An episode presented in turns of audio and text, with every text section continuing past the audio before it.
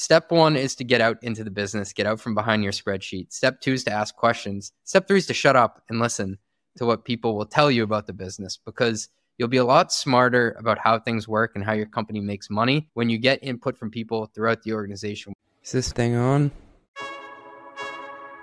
Yesterday's price is not today's price.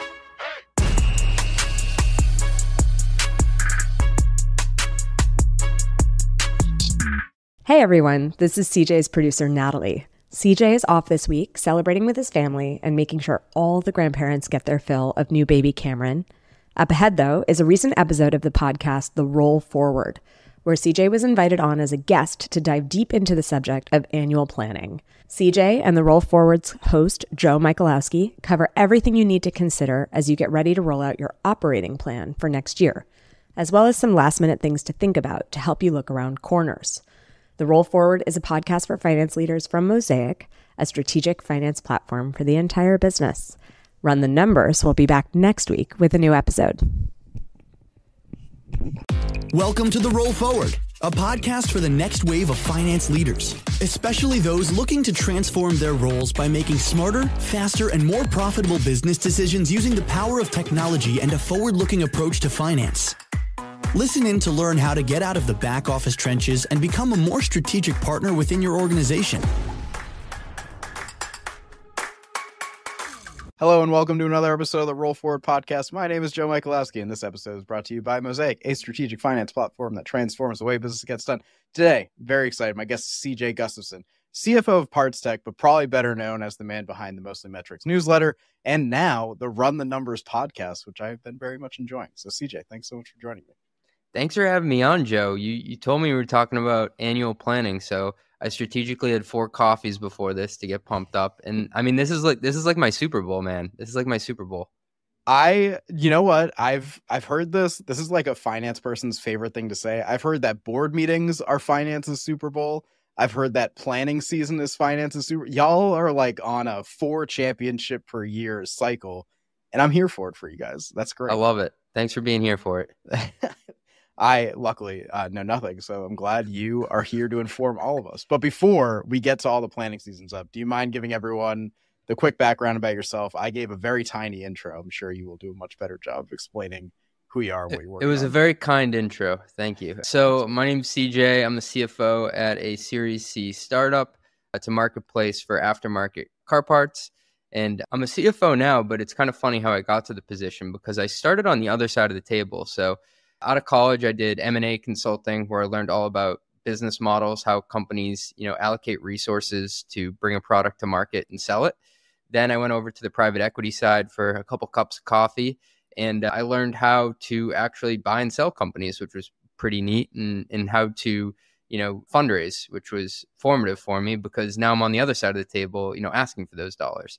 And so I made the change to the operator realm and that's where I've been helping to grow software companies really for the last you know seven years or so and a lot of that is deciding how many people to hire you know what we can buy what we can't buy and then coming up with a long-term plan that that plays all that you know backwards. So excited to be here but you know once again I, i'm not a cpa by trade so don't ask me any tricky balance sheet questions joe. I think you'll be okay but if Nice. i stumble across one don't get too mad at me because i might just get lucky and just come up let's do it All right, man. Well, we said that annual planning would be the big topic. We're recording this, by the way, on on Halloween. We're like late into the planning season process, so a lot of this is going to be like yeah a couple people about to have a major panic attack if they haven't started yet joe seriously. So you know, a lot of this is like, hey, like maybe we can clean up some of our stuff that we've been working on. Insight for the future, insight for maybe like reforecasting sometime at the beginning of the year. But I'm excited to dig into it nonetheless. But before we get going, just to set it up, like give me an overview of your ideal timeline and like what the basic like stages of the process are, and then we'll kind of dig in after that. Yeah, I'll give you the TLDR. So I think it's usually a three month process from soup to nuts. I hate that saying. I don't even know why I said it. I don't, I don't understand that saying. No, yeah, me either. But we'll do another podcast on stupid sayings. So, so I think it's usually a three month process with the board meeting that you're presenting it at for approval as the backstop. So you kind of got to put a date on the calendar and work backwards from that. And I break it into working with three different audiences. So it usually starts out the CEO and the CFO up front, and they're trying to p- figure out like what what field are we going to play next year's game on, and then you're going to work with the department leaders for input to validate that what you wanted to wrap your arms around is doable, and then what yard line you're going to start on, and what yard line you're going to hopefully end on. And then the board comes in at the end and gives you the check mark to say, hey, that totally underline that totally aligns with you know our investment thesis and, and what we underwrote. Totally. I love that. Well, we are gonna spend the majority of this kind of digging into what those individual pieces look like. And so I want to start, you said upfront, CEO, CFO, kind of like the pre-plan. So what does that part look like? What are the guardrails you're trying to put in place? How do you go about setting the stage for a successful planning season? So I think it starts with the relationship really between the mm-hmm. CEO and C- CFO. Sometimes the CEO already has the plan in mind, and other times it's the CFO, you know, taking out a piece of paper. And usually you're not starting completely from scratch. So um, I say that a bit in jest because you do have a five year plan out there that's probably within 10 to 20% of where you'll land. But, you know, taking out that piece of paper and figuring out the realm of what's possible. And I call that the tops down budget. So that's where you're setting the guardrails really of where you're going. And guardrails in my mind that CEO and CFO have to align on at the start are three. So you got revenue, which is how much you make, productivity, the ratio of people to that revenue, and then profitability or, or burn, which is how much you make or lose. And so the CEO and CFO, I usually draft out some questions just to get us talking about it because it's one of those things where it's like such a big process. You're like, where do I even start here? So the first question I always ask is like, listen, how fast do we want to grow our revenue next year? Like full stop. Like let's just align on that first. Is it faster than last year? Is it slower? By what rate do we even think the board's going to accept? Then I usually ask, how much money can we spend to get there? And this is a bit of a leading question because I usually know the answer, but I need to get the CEO's reaction. And a lot of it will start with, well, how much money do we have in the bank? And then the next question is, are we planning on raising again next year? And I really do stress to people that if during the annual planning process, you should be thinking about the implications of a fundraise if you're a startup. And then the next question is how many people will we hire to get there? So I'll usually throw a number out there to the CEO like, hey, 150 people. You think we can do this? What we're discussing with revenue with that many people? Just like a quick gut check. Not highly scientific, but this is my starting point, right? Just to anchor to that to work off of. And then, you know, how profitable do we want to be? So, you know, are we under pressure to get to break even? How is that looking? So that's usually where I start. I have my follow question. I, I, just thought about this. So uh, again, we're like at the end of October, but when we were talking like before we hit record, you said that usually starting this process in August. And so, you know, that's great. I think it's a lot of like really insightful answers about how to like sort of set that stage with the CEO. But how how difficult is it to start you know, five months before the end of the year. Like you don't know what the number you're basically only have numbers for six months, like as far as the books close. So like what are you assuming with your numbers? Are you just assuming that, you know, we'll hit plan for the rest of the year? Are you just kind of like making a base assumption there? Like how do how do you go about that's a great question because it's something that I wrestle with because you know you're in the eighth month of the year you probably only have six and a half, seven months of hard data. But you got to remember that we've been reforecasting. That's like the mm-hmm. beauty of some of the newer tools like a Mosaic, where you're like refreshing at the end of each month what the plan is going to look like. So people are like, you're flying blind. I'm like, well, I have some information and I have like a pretty good gut feel of where this quarter will end too. So maybe I'm only slightly blind on three months here. And remember that like most boards ask for a long term plan, right? So annual plan is like one Lego block in that three or five year plan. So I know to a certain extent, like, you know, I'm just making up a number. Maybe they expect you to hit between 30 and 35 million next year. Well, I can start the process at least with knowing that range. So I also think that like people will wait until they have all the information. And guess what? That never shows up, especially in a startup life. Like like newsflash, like you got to move with 80% of the info that you wish you had, and you course correct along the way. It's such a good point. I, I was telling you that I remember, you know, hearing horror stories from our founders about like annual planning basically going through January. Like, okay, like we're still scrambling, like we're already yeah. a month into the new year and we just can't figure. That's probably what it is. It's like it's like pick your poison. You start with less info than you wanted, or you have a you know a conniption at the end because you haven't got there yet. Yeah, exactly. So I, I love that. It's a, I think it's a really good takeaway is kind of like being able to work in that gray area. I know it's not a probably not the best feeling for a, a finance or accounting person who is really numbers driven, but yeah, startup land got to be able to do it, right? Yeah, you got to get comfortable in that gray area. Yeah. All right, well, let's move on to that like top line plan, the sales capacity. I want to hear how you think about like, okay, we've set our guardrails up, like we're moving on, we're talking revenue. Let's figure out what we're gonna hit and how we're gonna get there on the sales side. We're talking dollars, baby. All right. Yeah. This is like my favorite model to build. Like, uh, you know. M- most people like on weekends they'll like tune a car or like uh, work on their golf game. Like I work on old, you know, capacity planning models. Uh, oh God, man. you know, in my true? garage. Let's get you a hobby, CJ. yeah, I'm I'm quite the hobbyist. My wife thinks I'm super interesting. So, sales capacity model. This is essentially trying to figure out: Do I have enough feet on the street or butts and seats? They say to hit the targets that we've established, right? So reps don't just show up on day one. Now I wish they did. I wish they would show up and just start knocking deals out of the park. But I mean, like, hey, let's be realistic. They need time to learn about the product. They also need to establish a pipeline. So, like, qualifying companies out there who may buy. And, you know, depending on what segment they operate in, you can assume differing lead times for ramp. So, you may say, you know, a small business rep, they need three months to go from zero to 100% productivity. A mid market rep, six months, enterprise, nine months. And you can ramp them in your model in either a linear or a curved slash exponential fashion. Like if you just picture the line of like the speed at which they they they get to 100%. And you then want to add up the capacity or the ramp percentages across all your reps. So I have every rep and also the placeholders for reps, like, you know, SMB at higher number one in Northeast, like in brackets. And I, I put in a start date for them and I add up all the capacity, you know, through the columns to say how many dollars can the org have as a possible output.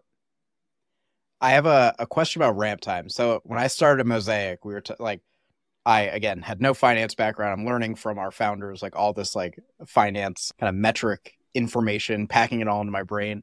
And the one use case that our co-founder Joe, who I would bug for content all the time, that he always talked about Mosaic was sales rep ramp. He, I guess this is a real pain point for him at Palantir, and he was just very proud of like Mosaic's ability to give like real time insight into that. So my question for you is like, how big of a difference can it make in your plan if you know, say, you know, a gut assumption of just three months like of rep time or ramp time, but you find out it's actually, you know, four to five months. Like if you're planning around three and the reality is much longer, much shorter, like how much of an impact can that have on your plan? It will totally kill your plan. And this is actually why, you know, the inside baseball is a lot of hedge funds who are trying to look at public companies. And if they'll hit their revenue target, a leading indicator will be how many sales reps they have on board. So they're hmm. actually like creating models in the background to say, like, do I really think Workday can, you know, hit 100 million in revenue this quarter? Well, uh, you know, according to my back of the envelope math, they don't have enough people to even sell that many, you know, Yeah. seats. But back to the scheduled program, I think like wh- how you fight that is through over assignment. And so keep this on the down low. I hope there aren't any VCs listening, but uh, there is this thing called over assignment where companies will take anywhere from 10 to 30% uplift from their board plan to the operating plan. And remember, the operating plan is what you're actually giving out in quotas to the reps. So that's their target. So there is a bit of wiggle room in between. And the reasons why you need an uplift is because A, the economy may suck. You didn't anticipate it for that. And deals take longer to close. B, reps just don't get up to speed as fast as you thought. Or C, it's harder to hire them. And you said, hey, I needed, you know, this person in June and they don't show up till August. It's like, damn, well, I'm two months off now on what I needed. So typically the enterprise segment has the most risk. Mm. That's what I always think about. And therefore it should receive the most cushion. So it you may only have like a 20% uplift for SMB. So if you had $100, you assign 120 to the field, but it may be 130, 135 for enterprise.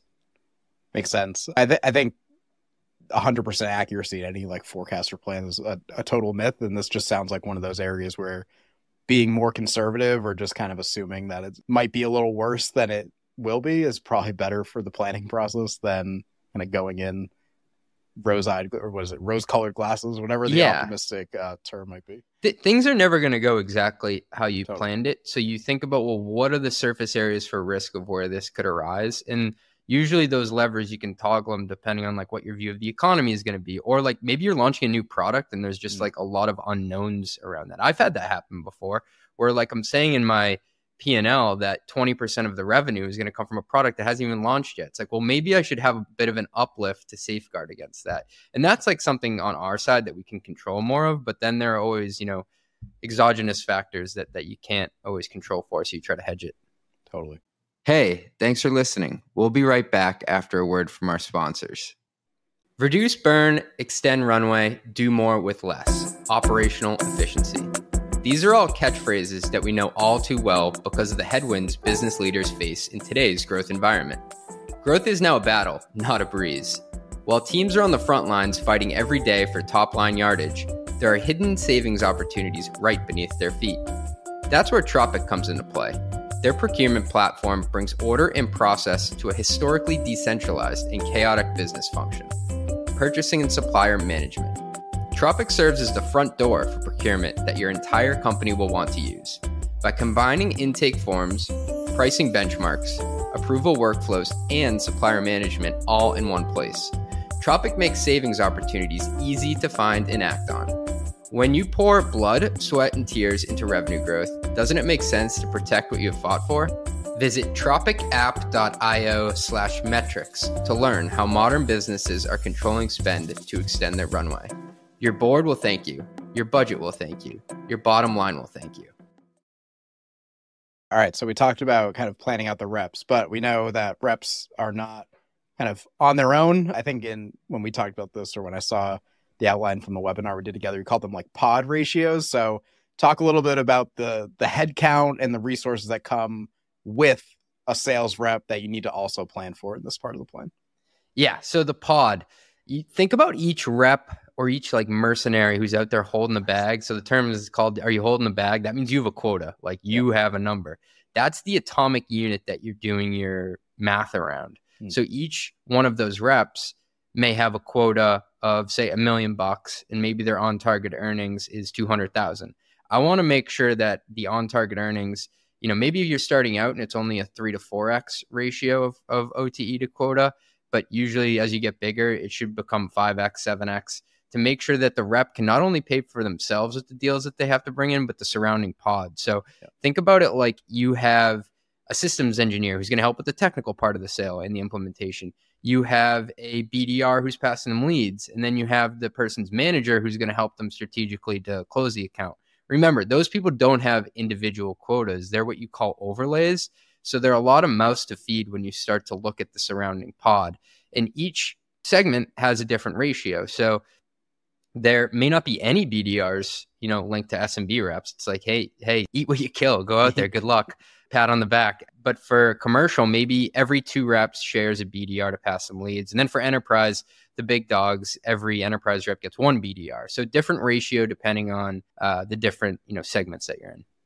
Makes sense. So uh, we could probably spend the entire podcast just talking about this part of the plan, especially since it's your favorite. Everyone loves the money part, but we do need to keep moving. But before we get there, I want to ask we focus this whole part on sales capacity planning. And if there's one thing I've learned, is that that is not the only way to plan out a top line. So, can you give a quick overview of how you might approach planning this part of the annual plan without sales reps? So, maybe like a PLG model or something, something that isn't sales capacity related.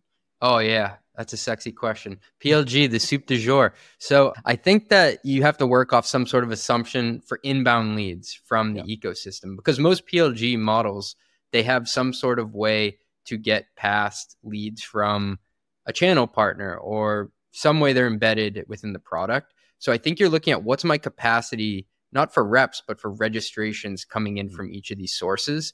And then you have to extrapolate that out to say, "Hey, I know that or I have a pretty good grip on it. How do I, you know, estimate how many people I need to configure on the platform once the registrations come in? So this is actually the case for the business that I'm at now, where it's a channel inbound PLG model. It's a it's a long string of words, But what we need are configuration specialists, and we monetize the customers after we get them configured through a usage based motion where their spend ramps up over time. So, what I'm looking at is hey, can one rep configure 100 new shops per month? And how many registrations do I need to get there? Do I need 200? And that's the math that I'm doing. So, it's a bit different than the dollar perspective, but I'm still working off the rep as the atomic unit who's doing the configurations. That's a really that's a really interesting point. I don't think I've ever we talk a lot about modeling just because when we came out with top line planner, it was like the big focus was like, all right, how many different ways can I think of building this top line model? And it's a really interesting way to think about it where like the the logic doesn't really change. Like it's basically the same as a sales capacity plan, but without the rep part. It's like you have to put in a new variable for the rep and like everything else kind of falls into place in a similar fashion. So it's really interesting. I haven't heard anyone explain it that way. It's cool. Nice. I want to move on, and we talked about in. You mentioned inbound, and so that like sets my ears off because I am the marketing guy, and I want to move on to the marketing side of this. I know you said sales was your favorite. This will be my favorite.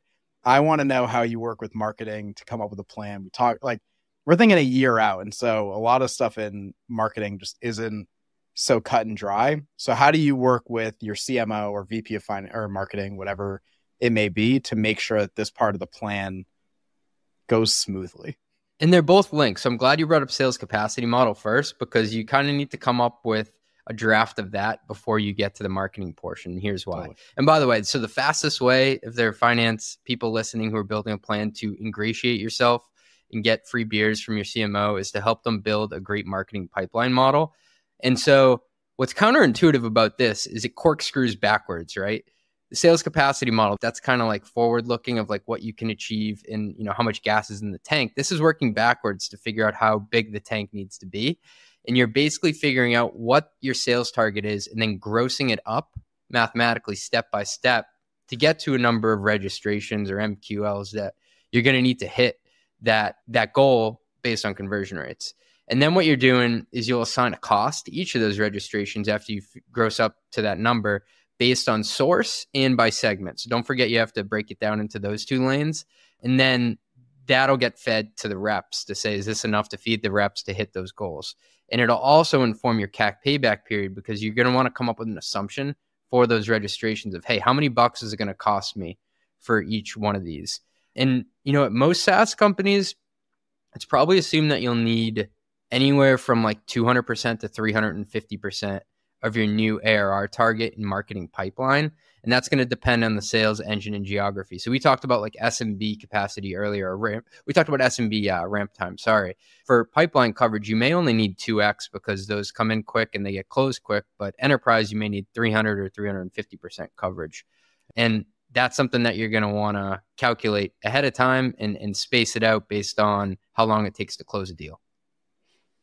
I love this. So I am not our VP of marketing, but I'm going to put my VP of marketing hat on from it. So I'm chatting with you. Uh, we kind of come up with this model, and I come back to you and I say like, okay, to generate, you know, whatever leads it, you know, for I, I won't get into ads because ads is kind of like dollars in, dollars out. let's talk about something squishy like like my thing. I do organic, and so you know, I don't know like, oh, if I do six articles this month, it'll generate this much traffic for sure. And so I come up with a budget and I say like, okay, I need to invest 30k in mm-hmm. in SEO per month or something. And you say that's way too much money. We can't afford that. Like, how do you go back and forth on something that is so squishy without a real like dollars in dollars out. Well, I think that's why you got to run. It's a great question. You got to run experiments throughout the year to kind of figure out, well, what's my main channel to hit here? And I joke with my CMO, like if we figure out that X works, we're going to punch that lead source until our hand bleeds because if it's the cheapest, most efficient way to get leads, you want to milk that cow and then move on to the next one. And so you should have like in your head a couple ideas of if I put 25 cents in, I get a dollar out here for this one and that's the part that you're building the foundation of your plan on. But for the squishier parts, like you mentioned, it may be like a more optimistic goal and you're mm. parking dollars there as your experiment for next year to see what you can get out. So what I always go back to is which lead source is most reliable for me and how many dollars does it cost? And then what I do is for the ones that are less known is that I assume less of a return on that or I even almost, you know, chalk that up to like icing on the cake if we get it. Love it. And then my other follow up question I want to ask is planning out uh, new headcount in marketing. So like marketers are always going to say like I need you know th- there's infinite number of channels and things we can do in marketing, and so it's like I need more people to accomplish X, Y, and Z. Yeah. And it's not as simple as like the sales capacity plan where it's like, oh, we want to hit this revenue target, we need this rep in seat. So, you know, from the finance side, how do you think about kind of approving marketing headcount versus maybe giving more budget for contractors or like third parties or something like that? Yeah, so like a marketing team that's being built from scratch, you're going to start with more people costs and program costs. And that's because you actually need somebody to go out and spend the program dollars. Yeah. Like you need somebody in the seat to actually make decisions on what you're going to spend it on. But in general, like let's say you're uh, ramping up the speed, you're just adding a few people each year. The split should never really go more than 60 40 in any direction between hmm. people and programs. And as a rule of thumb, so this is like super high level, we're going to give a couple of ratios here.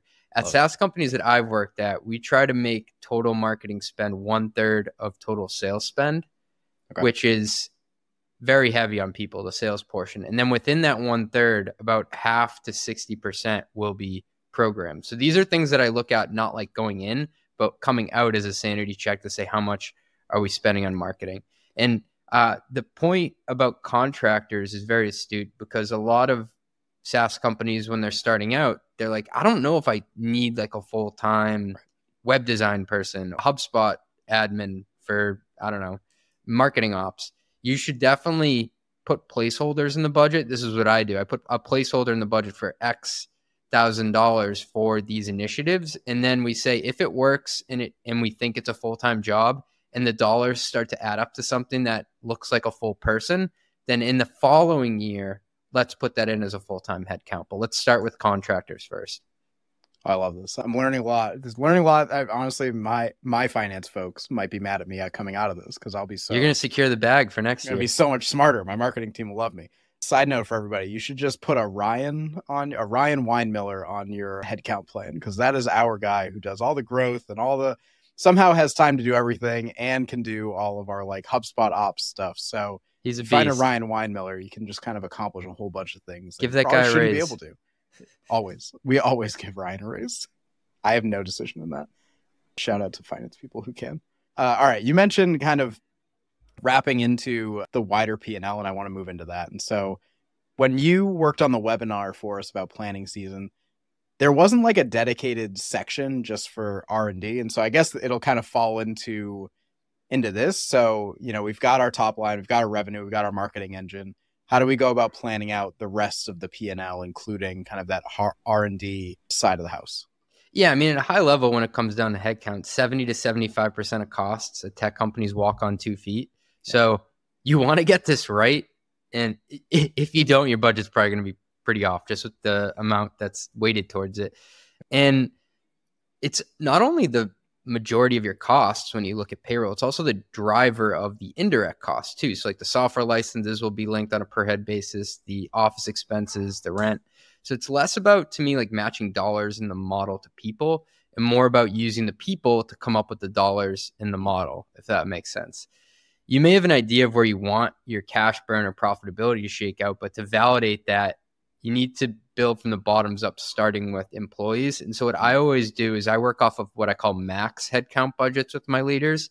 And this actually gives them less ambiguity. Like they understand how many people they can grow to, and it allows them to make better decisions on their own without coming to me every time saying, Hey, can I hire this person? I'm like, Yeah, I, I said max of 12. So, just like for Q4, don't go over 12, or, and for Q3, you know, stay below 10. That's the backstop that we work off of. So like total team size, I think is really important. Yeah. You had asked about R and D in particular, right? Yes. Oh, this this is a spicy one. So what I ask my R&D leaders to do and R&D for me is a combination of products so your PMs and your designers and your TPMs and then your engineers which are back end front end APIs I ask them to just give me an export of all your people down the left hand side and then in the columns, put the products that we have, either existing or net new. And do me a favor and just ballpark it. Doesn't have to be exact, but like go through and be like, Joe work. Joe, the engineer, works on, on uh, product A with 25% of his time, with 25% on product B, 50% on product C. And then what I'm going to do is I'm going to multiply out basically the cost of labor that we have on each of those products. And what that allows me to do is see like, hey, order of magnitude, are we like over rotating on how much we're investing in certain things? Like, wait, I thought, you know, this product was good to go and it was all done. Why do we still have X amount of dollars dedicated to it? And what I'll also do is I'll take the amount that we're spending on those net new products and I'll compare that to my five year forecast. So like I'm not saying we have to bring the product to market, you know, next week or anything, but like I got to have a number for revenue if we're investing that much now. And I think a lot of people forget to do that in their budget. Like they'll spend all their time in the sales capacity model, the marketing model. That's great. That's like your revenue for next year. But guys, we're trying to like incubate an engine here for multiple years. So if you don't have like a new product in the hopper that's going to feed into that, maybe two years out, then you're really setting yourself up for for a major slowdown top line. Do you have a way to like sense checking? So I, I'm thinking, and maybe it's because I'm so far removed from anything product development related, but I'm thinking like like as a finance leader, you don't know what the engineers and what the the product team need to accomplish X, Y, and Z. And so do you have a way of sense checking? Like they say we need, you know, 40 new engineers to get to get these three new products out the door.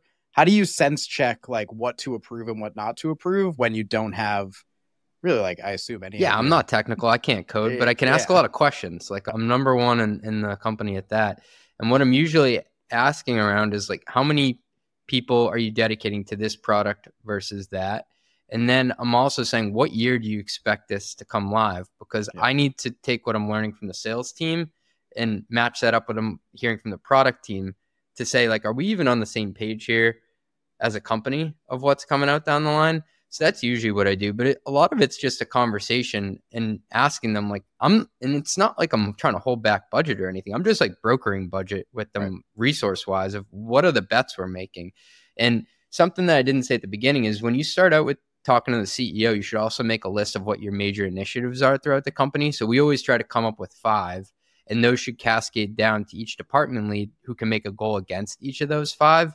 And usually you'll have a couple in there about new products coming to market. So if I go through and cost it out like we were explaining before, and I know that, you know, initiative number two is to get product XYZ to market, but we're spending all our money on product one, two, three. It's like, hey guys, hold on here. This does not match up. So yeah. do I know how to code it? No, but I, I have a pretty good idea of how to put the poker chips on the table in the right spots.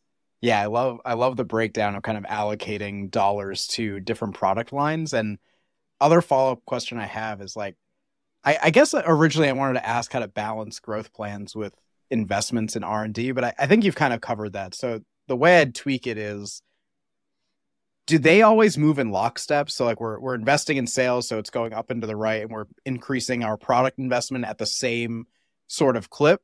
Or are there times where you kind of need to step on the gas on the sales side or step on the gas on the product side? Like how do you think about the relationship between those two sides of the house they do not match up in reality. There are some years where you go deep into building like two, maybe three products, yeah. and those are not going to pay off for a while. And that's why having a good relationship with your board is key because you have to explain to them why you're investing now, why you're burning cash to develop these, and how you're going to come out on the other side. So there's a major timing aspect to all of this. You wish it was the case where revenue was scaling at the same pace of R&D investment, but that's just not the reality. And so a lot of that is messaging around why you're doing things at a certain cadence. Love it. All right, I got one more sort of like planning the rest of the P&L question. I want to know like what are the we, we talked about headcount and we could probably spend a lot of time talking about headcount, but I want to know like what the pitfalls are that people fall into when budgeting for the non-people costs. So like where do people go wrong? What, what are the mistakes everyone needs to avoid? It's October 31st, crunch time. Yeah. Better go back and fix these things. I think seven years in a row, I forgot the budget for laptop refreshes. So if I'm we're working on two, two, 2011 11 inch MacBook Pros, like we're just. Believe it or not, those things do break because you, you end up coming up with a, a new higher budget and it's like, hey, every person that comes in, fifteen hundred bucks or two thousand bucks for a laptop, a monitor, blah blah blah. But you forget about the existing people on that laptop's break, and maybe they last three years. So hardware refreshes, write that one down. Take yeah. it from someone who never writes it down. Another pitfall is starting out with bad data around bonus percentages for people. I see this a lot. And it starts with crappy data at the start of the planning season because you don't take time to validate it on the payroll or with HR. And you end up putting in too low of assumptions for the accruals each month. And then you discover that it should have been a way bigger hit. Like part of the way through the year when one employee says, No, my bonus percentage is 10%, not 5%. Yeah. And then this is a big one implementation costs. So for any software you're buying, you got to ask yourself if there there's any one-time implementation costs that you should also put a budget in there for. A lot of people just stop at the hey, this software is ten thousand dollars a year, but what if it's a fifteen thousand dollar one-time hit for implementation costs? Like that's a pretty big miss if you don't know about it, even though you only pay it once. So keep an eye out for that. And then like this isn't a real dollar cost, but implementation takes a lot of bandwidth from people. So I always mm. caution for companies to only take on one major IT or software mm. implementation per quarter. So I tried to implement NetSuite and Hyperion and Workday all in the same quarter. This was like four years ago. See, and what you doing? no, no work got done. No work got done that quarter. So that that that's a lost quarter in time. Oh my gosh. I have never done any of those implementations, but it doesn't matter. That sounds like a nightmare. I'm glad you're through it. you survived. Great it almost job. killed me, Joe. I bet it did, honestly. That's crazy. All right. I love all those answers. I think everyone should write those down, especially the laptop refresh one. It sounds like that's particularly painful for you every year. So I hope someone's taking notes somewhere. All right. We've got, I guess in my head, I'm like, all right. So we've got like our top line sales plan and we've got our marketing engine and we've built out our people costs and our P&L and now we have all of these perfectly built puzzle pieces and they will just seamlessly connect at the end and you have your plan. I assume that's not how it goes. So talk to me about bringing it all together uh, into one unified plan that you can actually present to someone. Yeah, well, you did all this work, but now you got to check that it actually makes sense. So if you remember at the beginning, we said you got to do a tops down to see what's possible. Now what we're doing is the roll up from the bottoms up using the inputs from everybody. These could totally be wildly off. Like I've done it sometimes and people are asking for twice as many heads as we thought we could do it with at the start. It's like, okay, well, we're going to have to sharpen our pencils here. We're not really done yet. And so what you need to follow out of this are two P&Ls that both tie to each other. So the same amount of revenue and cost, they should link up. And so one of these is by department. So you'll have sales and marketing, R&D, G&A. And then the other one is by expense type. So you'll have like across all departments, total salary and benefits, total rent, etc. And I like to print both out, old school. Yes, I own a printer. And I'll check the monthly ramp in revenue and expenses by month. So I'll, I'll just eyeball it to see how they're increasing. And this is where you start to find like alligators in your model that are popping up like why would our sit our marketing budget go down going into Q3 if we thought it was going to raise every period and this is where you start to pick out pieces that you have to go back and and and do better on and you also want to calculate your forecasted CAC payback period that's dropping out of this. A lot of people set it. I've done it too. I don't know why it always happens, but you set a target for CAC payback period. Hey, we're going to stay under nine months next year. But then you forget to check it at the end, and maybe it's pumping out 11 months. It's like, well, I know from the start that I've messed this up because yep. it's too heavy in cost or too light in revenue. So those are some of the other sanity checks I do in the P&L. And I also look at ARR per head. So that's my productivity metric. So you remember how we sat down with the CEO and we were going to look at revenue growth, productivity, and burn. Those are the three things I'm saying. Does that match up to what I thought I could triangulate at the beginning? This is all great. First of all, never heard anyone talk about alligators in the model. I actually, CJ, I don't know where you're from. And in my head, I was like, CJ lives in Florida. Immediately, I was like, I'm a Florida FP&A man. Yeah. Are you really? I, that was a total I'm in Naples, Florida, right now. Oh my god, I had no idea, but that makes so much sense. The the alligators in the model, it's like they wow. are. They hop out of nowhere and just bite you. I love that. I've never heard that, and it's great. I I will use it forever, and I'll attribute it to you for sure. what? So uh, we talked about kind of like finding out that we're we're just way off, whether it's dealing with those alligators or just kind of like going back to what we said in the beginning for the guardrails. How many back and forths are you doing? So like you're probably going back and forth in each of the sections we already talked about, then you bring it together, you find out again, like you're just not matching up. So, like, what does the back and forth process look like? Like, how many versions of this are you creating? I, I'm sure it's painful. I'm sorry if it's a little triggering, but Yeah, when I was using Excel, this was like four years ago. We got up to model version 112. I remember 112. it was bad, and the model was so big that when you opened it, you could go to the other room and make a cup of coffee, get like a, a granola bar, and come back, and it would finally open. It was like a 50 meg file, but now we don't do it in Excel anymore, which is nice. But uh, it's differing levels of back and forth because some departments like check that was easy, like, and they're even shocked. They're like approved. I'm like, yeah, approved.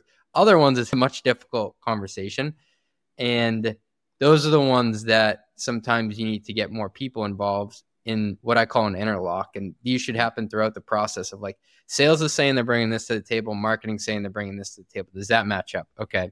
The other one is between product and engineering. So what's the ratio of PMs to engineers? Does that match up? Okay. And it's usually when those things don't match up, you have to have, you know, a more nuanced conversation with that leader. But I would say it's you know, probably half the departments end up having to have like another back and forth of, hey, can we like delay this? Like, I'm not saying I can't give it to you, but can we push it out a quarter?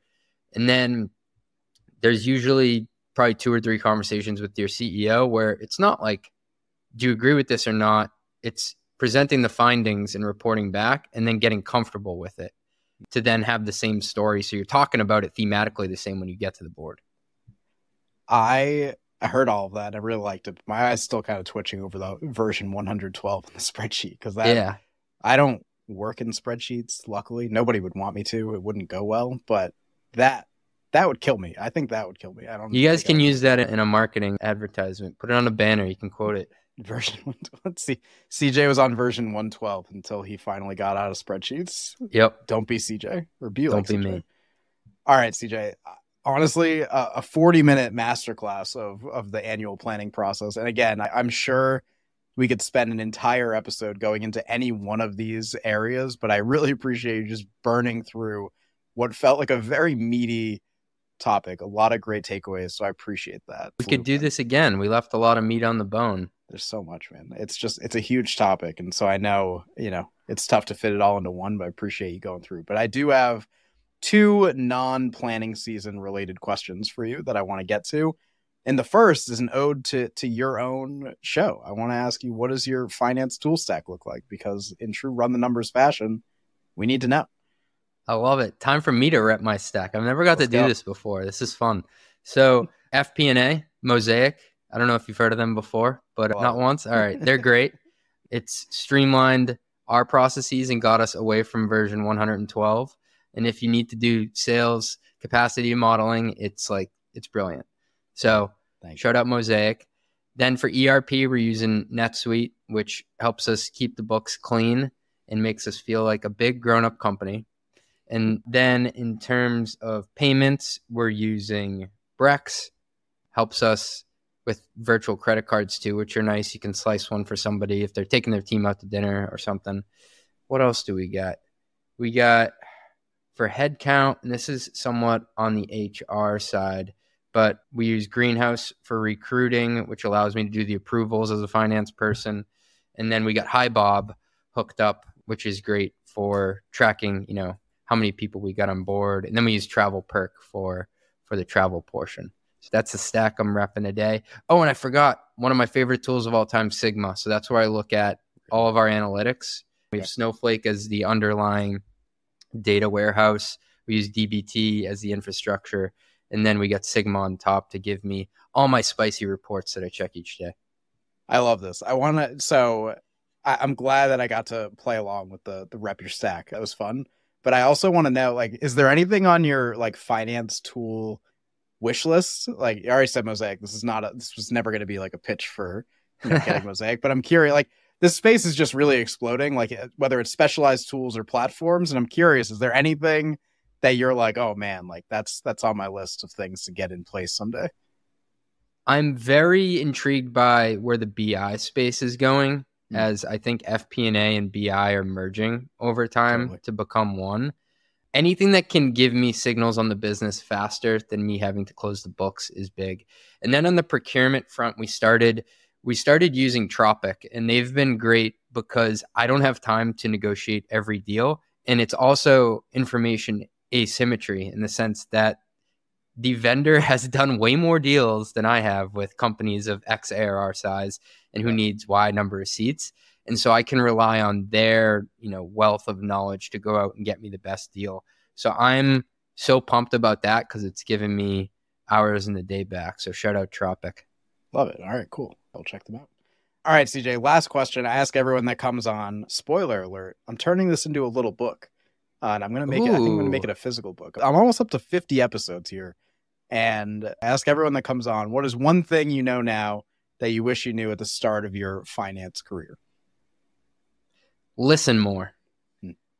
I would try to blind people with my science and my numbers, and I would get silence in return. And I would often be like, I just blew their socks off. Like, I am the man. But it would really be because I just hit them with a barrage of numbers and they didn't even know how to like interact with me at that point. I was like a human robot. And I thought it was impressive and it wasn't. I was actually putting friction on the relationship where they felt like it was a one way conversation.